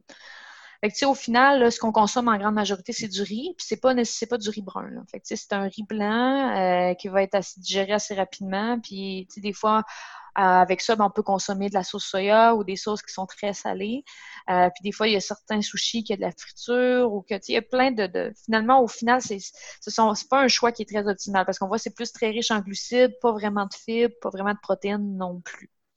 Fait que, moi, je trouve pas que c'est un c'est un aliment qui est très santé. Mais comme je dis, c'est une question de contexte. Si on est mal pris, on veut consommer ça versus une poutine ou bien sinon un Big Mac, ben, c'est peut-être un choix qui est plus euh, intéressant. On va dire ça comme ça. Excellent. Mm. Et um, ça, j'étais curieux de t'attendre là-dessus, les, fameuses detox, style mm-hmm. euh, smoothie, de l'eau citronnée pendant une semaine, etc. Ça sert à rien. C'est vrai. c'est vrai. Ça, tu vois, pour, euh, dans toutes les mythes que tu as mentionnées, là, c'est ça qui est vrai. Euh, on, va le, on va le décortiquer parce que je trouve ça intéressant. Le jus de citron, euh, ça, j'ai démystifié ce mythe-là maintes fois sur ma, ma page Facebook. Ça, là, il y a, y a, des, quand même des, des petites études qui se sont attardées à ça, là, mais tout arrivé à la conclusion de dire que ça sert absolument à rien. Ça, c'est pas vrai que ça va aider à détoxifier le corps. c'est pas vrai que ça va aider à la digestion. ça n'a aucun bénéfice à part éroder euh, ton émail, éroder l'émail au niveau des dents. C'est le seul impact que ça va avoir, le fait de prendre du jus de citron dans de l'eau tiède ou, euh, ou quoi que ce soit. Au niveau euh, des, euh, des, tout ce qui est des detox, même des thés detox aussi, moi je vois ça souvent sur Instagram. Euh, c'est vraiment juste un point, encore là, un gros coup marketing parce qu'on n'a pas besoin de détoxifier notre corps. Là. souvent les gens ont tendance à faire ça, des detox, comme après le temps des fêtes, puis après les vacances. c'est souvent après qu'ils ont fait beaucoup d'excès. Puis c'est comme si on a l'impression que euh, le corps, c'est comme un peu une piscine qu'il faut euh, changer le filtre ou le mhm. nettoyer, mais ça fonctionne pas de même du tout. Là. À chaque jour, notre corps, nos reins, notre foie, ils détoxifient, nettoient notre corps par la filtration. Fait on n'a pas besoin de changer de rein puis changer de foie là, à chaque euh, à la fin de nos vacances ou à la fin des périodes d'excès. C'est totalement de l'argent dépensé inutilement qu'au final que ça va se retrouver juste dans la toilette parce que vous allez les éliminer dans l'urine. C'est souvent des produits qui sont détoxifiants, ce sont des produits qui sont diurétiques plus que d'autres choses. que ça vous fait aller aux toilettes ou au contraire, ça fait euh, euh, aller plus à la selle. souvent, les gens vont prendre ça en diminuant leur rapport en calories. Des fois, ils vont même faire des cures de détox, des cures de jus. C'est sûr qu'ils vont perdre un peu de poids parce qu'ils consomment moins de calories au final mais aucune détox qui va se faire, il n'y a, a aucun nettoyage du corps qui va se faire, à part le fait d'aller plus aux toilettes. C'est euh, très bien, très bien expliqué. Puis surtout, c'est euh, tu donnais le, le, la fameuse détox que les gens font, par exemple, après le temps des fêtes. Puis tu sais, au final, euh, même si tu as le feeling que ça te fait du bien, ben moi j'ai vraiment plus l'impression que c'est le feeling que tu te concentres sur quelque chose. Donc, tant qu'à faire la détox, ben, je vais, je vais m'assurer aussi peut-être de bien manger en même temps. c'est tout ça. Au final, c'est juste tu reprends de bonnes habitudes qui ne sont pas mm-hmm. l'excès. Au final, évidemment, tu ben, ça a marché, j'ai eu des résultats, puis il y a tout ce, côté-là. Puis tu sais, à ce sujet-là, je me demandais si toi, tu avais des infos là-dessus. Tu sais, ça part, tu sais, à part le côté marketing, le mot détox, ça vient d'où, tu sais, parce que on a parlé de différentes diètes euh, avant qui ont fonctionné un certain temps, puis peut-être que plus tard, avec des études moyen et long terme, on a fait bon, ben, on a assez d'infos pour vous dire que c'est bon, c'est pas bon dans telle situation, etc. C'est extrême. Mais ça part d'où cette affaire-là de, de detox? Ça part du fait que c'est une semaine ou c'est deux semaines, c'est court terme. Tu sais? Euh, est-ce que tu sais un peu, ça part d'où cette affaire-là? Je pourrais pas te dire. Euh, non, j'ai pas fait de recherche approfondie mhm. sur euh, les origines de detox. On pourrait peut-être suspecter que ça vient des, euh, des jeunes ou à un mhm. moment donné, il y a eu comme le fait que les gens ont comme extrapolé puis on dit ah ben ça permet de détoxifier le corps.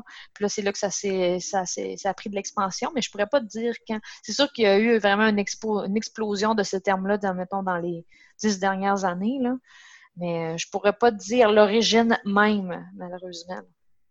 Parfait. Toi, as-tu déjà lu euh, Pas, pas du tout. Puis je me posais, je me posais la question. Puis tu sais, je me, je me suis dit peut-être justement avec ce que, ce que tu apportais, je me suis dit peut-être que peut-être que les detox, au fait, c'est une fragmentation de, de, de d'une période de, de jeûne qu'ils ont mis sur un, certain temps avec certains barèmes. Parce que tu sais, au final, euh, je veux dire, je, je vais faire mettons, là, je vais faire une détox vegan. C'est-à-dire pendant une semaine, je vais juste, au final, je pourrais appeler ça comme ça, tu sais. Puis je pense juste que le mot détox, ça peut être relié à pendant une semaine, tu consommes tel type d'aliment, ou tu, tu consommes une certaine chose ou, euh, ou tu as certains barèmes de consommation euh, qui vont emmener des bienfaits de X, Y, Z. je pense que c'est surtout ça, mais ça fait peut-être 10 ans. Là, surtout avec les médias sociaux, c'est le euh, Facebook, je n'en ai pas tant vu, mais quand Instagram a commencé, je dirais surtout là-dessus, les gens étaient comme ah, j'ai fait une detox euh, au smoothie de telle affaire, euh, où j'ai fait l'eau citronnée tous les matins, le, petit thé vert. Le thé vert, oui, il y a des bienfaits, mais c'est pas ça qui, change. Ça fait du bien mentalement. Enjoy, mais tu sais, c'est juste un placebo mental, tu sais. En plein ça, c'est bon.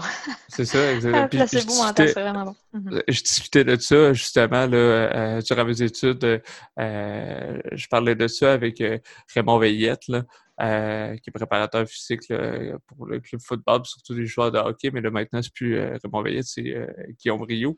mais on avait fait une entrevue pour dans le cadre d'un des cours puis tu sais, euh, il y avait le, on avait posé la fameuse question les, euh, les étirements, les échauffements avant, après, au niveau du foam roller, là, tu sais, le, le, le, le mm-hmm. cylindre qu'on se masse. Puis tu sais, les recherches mentionnent que c'est mieux, euh, ou les, étirements mentionnent que c'est mieux après. le foam roller avant pour activer les muscles, c'était bon aussi. puis tu sais, ils disaient ouais, mais ils font des étirements aussi. Puis là, je posais la question, mais, mais côté performance, ils s'en vont jouer au foot, tout ça. Puis là, ce qu'il me disait, il disait, euh, parce qu'il faut, faut, en prendre puis en laisser, ce qu'il me disait, c'est qu'au niveau de, de, Il dit, il y a un gars qui lead la, la, la, séance d'étirement. Fait que, tu sais, mm-hmm. ce qu'ils font, ils en font pas assez pour que ça impacte assez dans le match mais l'effet de, de, groupe, l'effet de, d'être tissé vaut beaucoup plus. Fait que tu sais, des fois, c'est dire, bon, il y a un petit effet négatif, mais l'effet positif, c'est ça. Si toi, au niveau, euh, tu fais de l'anxiété, puis euh, prendre ton petit thé vert, ça, ça te relaxe parce que ton cerveau euh, relie l'odeur du thé vert ou le goût à un effet relaxant.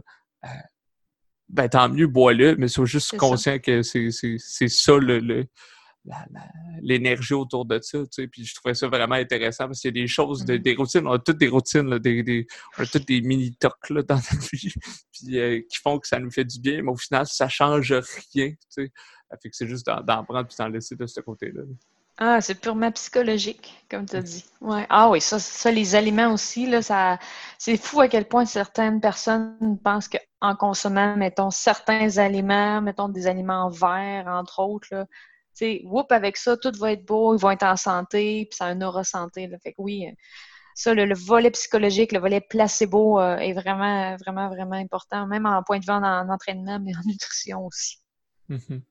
Puis moi, ça, j'avais une question personnelle de ce côté-là. Euh, euh, étant nutritionniste, toi, ta gestion de la, nutrition, puis je parle pas des quantités, des calories, tout ça, est-ce que tu réussis quand même toujours bien euh, à gérer ça? comment tu te sens par rapport à ça? Parce que comment je dirais ça pour faire un parallèle, moi qui fais de l'entraînement, de la préparation physique, euh, souvent les gens vont dire Ah ben t'es entraîneur, fait que tu sais, toi, euh, la motivation, tu l'as tout le temps dans le tapis pour t'entraîner, puis évidemment, euh, tout va bien, puis c'est sûr qu'un entraîneur va être dans sa meilleure shape, etc. Puis je veux dire, c'est pas parce que tu as les connaissances, tu es conscient, mais c'est pas parce que tu as les connaissances que évidemment tu gères ou tu as toujours la motivation. Côté nutrition, je fais pas totalement le parallèle, mais j'étais curieux de t'entendre à ce sujet-là. Euh, ben, c'est très intéressant comme question. Euh, en fait, c'est rare qu'on me la pose aussi. Là. Euh, mais moi, je te dirais que c'est sûr de mon côté que c'est beaucoup influencé par justement mon passé, hein, étant donné que moi, j'ai eu une grosse perte de poids dans le passé. sais, à ce moment-là, à l'âge de 16 ans, là, j'ai décidé, j'ai changé mes, justement mon alimentation. Fait que tous ces réflexes-là euh, ont été maintenus dans le temps. Parce que moi, ma perte de poids, j'ai réussi à la maintenir. Tu on entend souvent malheureusement que ah, tu sais, la, la, perte de poids, les gens qui vont perdre du poids vont toujours la regagner ou presque toujours. Euh, oui, c'est vrai que on a beaucoup de risques de reprendre le poids perdu à suite à une perte de poids, euh, mais il y a quand même certaines personnes, certains groupes d'individus qui réussissent à la maintenir. Fait que, moi, de mon côté, euh, là, je peux dire, ça fait 15, ça fait 14 ans, en fait, que j'ai réussi à maintenir mon poids perdu. évidemment, ma composition corporelle a changé au fil du temps. J'ai pris de la masse musculaire et tout ça. Euh, mais je te dirais qu'au point de vue des comportements, moi, de mon côté, j'ai tout le temps eu une bonne relation avec la nourriture. en tant que nutritionniste, j'ai toujours eu une bonne relation avec la nourriture. J'ai pas eu de troubles alimentaires. J'ai pas eu de fixation sur certains aliments ou quoi que ce soit. Moi, j'ai une relation très terre à terre avec la nourriture. Euh, c'est-à-dire que des fois, certaines personnes peuvent associer euh, justement des peuvent avoir des peuvent gérer leurs émotions via les aliments, ils peuvent associer certains aliments plus au réconfort. Euh, oui, moi j'aime il y a des aliments que j'apprécie beaucoup, que j'aime beaucoup, des aliments qui vont être de réconfort, mais moi je vais gérer, je vais gérer mes émotions vraiment autrement que par l'alimentation. Puis moi, l'alimentation, moi, c'est pas au point de vue de dire, euh, tu sais, comme des fois certaines personnes, c'est ah, il fait juste manger pour manger. Moi, je mange, j'apprécie les aliments que je mange, euh, mais euh, c'est sûr que moi, de mon côté, je suis habituée de gérer mes portions.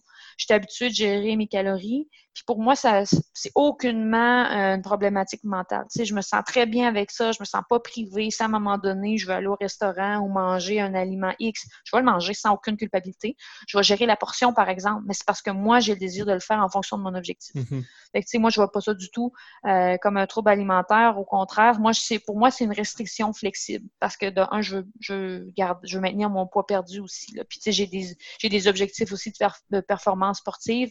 Fait que moi, je suis bien à 100% là-dedans.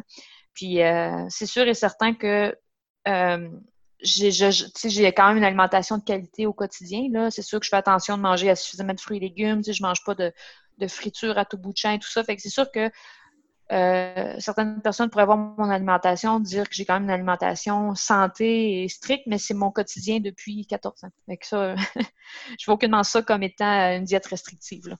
C'est par choix, puis c'est parce que je l'apprécie. C'est cool parce que mm. ça reflète un peu le message qu'on veut qu'on veut donner, sûrement que tu veux donner. Il faut que tu le fasses pour toi, puis que tu sois en ligne mm-hmm. avec, avec toi-même là-dessus. Il faut que tu sois bien. Puis c'est intéressant que. puis félicitations que ça fasse aussi longtemps que, que tu aies gardé ton objectif. Puis malgré les, plus d'entraînement, moins d'entraînement, puis mm-hmm. la composition corporelle évidemment a changé. Mais tu sais, c'est quand même une belle réussite. Puis c'est le fun parce que tu es capable de transmettre ce message-là aux autres. Puis tu sais aussi, des fois, juste un mot ici que je voulais apporter, là, puis tu sais, mm-hmm. j'ai pas souvent la chance d'en parler, là, mais des fois, on a souvent l'impression que si quelqu'un gère ses apports alimentaires, euh, tu vois, par une application ou juste gérer ses portions au quotidien, on pense automatiquement qu'il y a un trouble alimentaire. Mais tu sais, moi, je le vois dans ma pratique, là, que j'en ai plein de clients, j'ai plein d'individus qui sont très sains au niveau psychologique. Tu sais, ils vont très bien. Puis si à un moment donné, ils peuvent pas respecter leur journée que c'était prévu, puis ils mangent autour du souper, c'est pas grave. Ils sont bien sont bien corrects avec ça, puis ils vivent bien avec ça. Fait que c'est ça qui est dommage. Des fois, c'est pas parce que on va gérer les portions, on va gérer les calories, euh, qu'automatiquement on a un trouble alimentaire ou euh, qu'on a un trouble psychologique. Donc, je trouve qu'il y a vraiment une nuance à apporter mm-hmm. parce que euh, souvent, j'entends ça des, des fois, certains professionnels vont dire non, il faut vraiment pas que tu gères tes portions, il faut vraiment pas que tu comptes tes calories, il faut même pas que tu essayes de perdre du poids parce que là, tu vas tomber dans, dans des réflexes ou dans un trouble psychologique ou quoi que ce soit. Je trouve ça dommage parce que, tu sais, encore là, c'est une question d'équilibre, c'est une question d'objectif, euh, c'est de voir un peu la personne, elle part d'où, puis voir un peu si elle a des risques reliés avec ça. Fait que, tu sais, c'est toujours une question de contexte, je trouve.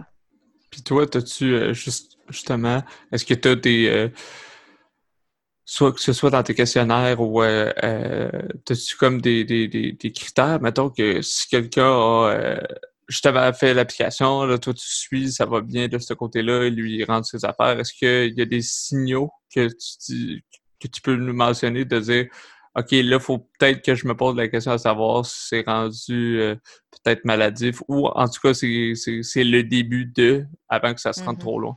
Ben oui, oui, c'est sûr. Dans le questionnaire, moi, j'ai un gros volet sur les antécédents alimentaires. Tu moi, je veux voir ce que la personne a essayé dans le passé.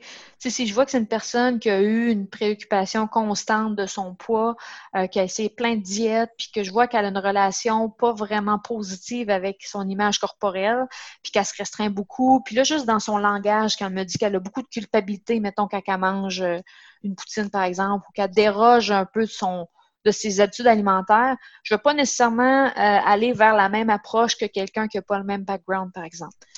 D'un autre côté, si on suit, par exemple, je suggère justement une structure alimentaire avec la personne, puis là, je me rends compte que là, elle va restreindre euh, justement ses sorties sociales ou ses interactions sociales, euh, elle va éviter d'aller au restaurant, elle va se sentir extrêmement mal si, mettons, elle va déroger de son plan nutritionnel ou, euh, tu sais, qu'elle utilise un langage très dichotomique puis elle, elle, se met à catégoriser les aliments comme étant bons et mauvais.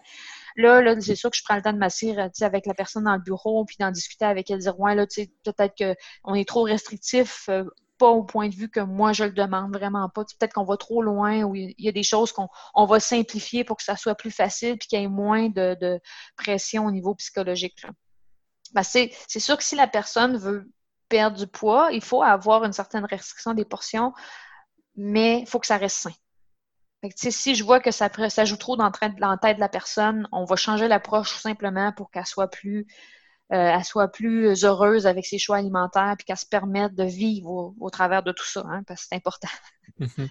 Mm. Puis j'avais j'avais comme une question qui était vraiment hors contexte à ce sujet-là.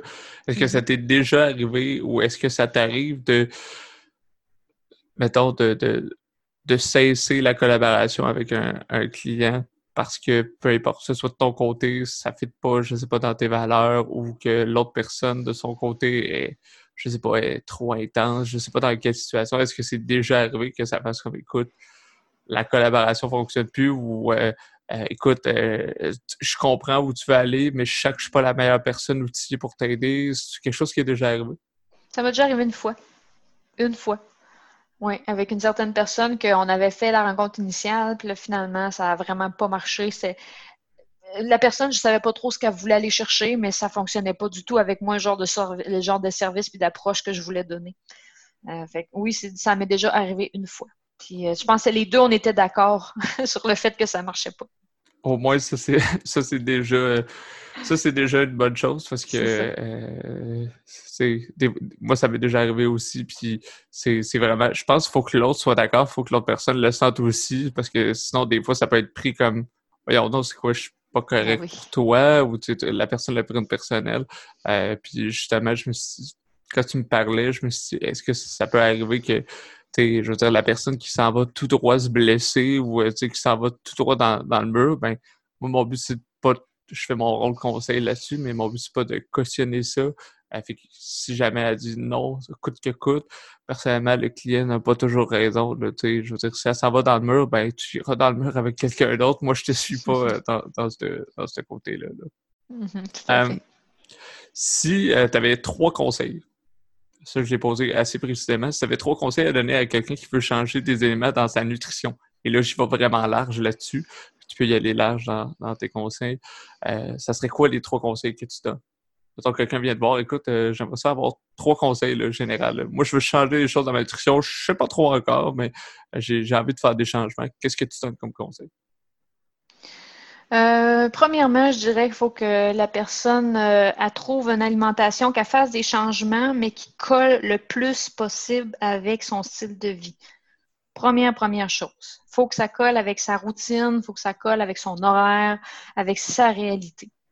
Donc, ça, c'est la, première chose. Si, par exemple, quelqu'un euh, dit qu'il veut faire le jeûne intermittent, mais qui est, une personne qui adore déjeuner, déjà, il s'en va dans le mur, il fonce dans le mur à 100 fait que ça, première chose, il faut que ça colle avec euh, sa réalité, puis que ça soit durable dans le temps.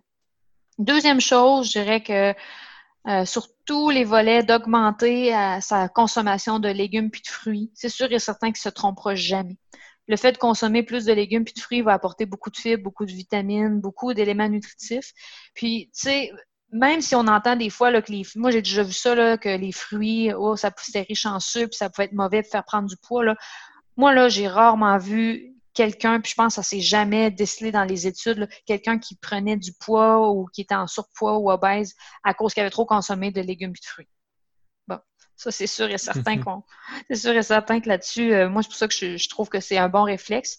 Puis, troisième point, surveiller euh, son apport, optimiser et surveiller à consommer suffisamment euh, de protéines. Fait optimiser son apport en protéines. Fait ça, c'est les trois, moi, je te dirais que c'est les trois piliers de mon approche en nutrition. C'est avec ça que je commence euh, d'emblée avec, euh, avec mes clients. si la personne est capable de répondre à ces questions-là, ben, mm-hmm. toi, tu es capable de, de, capable de, l'aider parce que souvent, des fois, si tu te poses une question, la personne fait comme un, je me suis jamais posé cette question-là. Deux, je ne sais pas c'est quoi la réponse. c'est comme mm-hmm. deux, choses à répondre, mais une fois que tu as ces réponses-là, euh, mm-hmm. peu importe le temps que ça va prendre pour trouver la réponse, mais une fois tu sais d'où tu pars, puis tu sais c'est un peu plus dans quelle direction euh, te lancer. Là, puis euh, je pense que c'est des euh, très bons conseils que tu donnes. je vais finir aussi avec une couple de questions peut-être un, petit peu plus loufoques. C'est vraiment des, questions simples de genre de Would you rather ou qu'est-ce que tu préfères?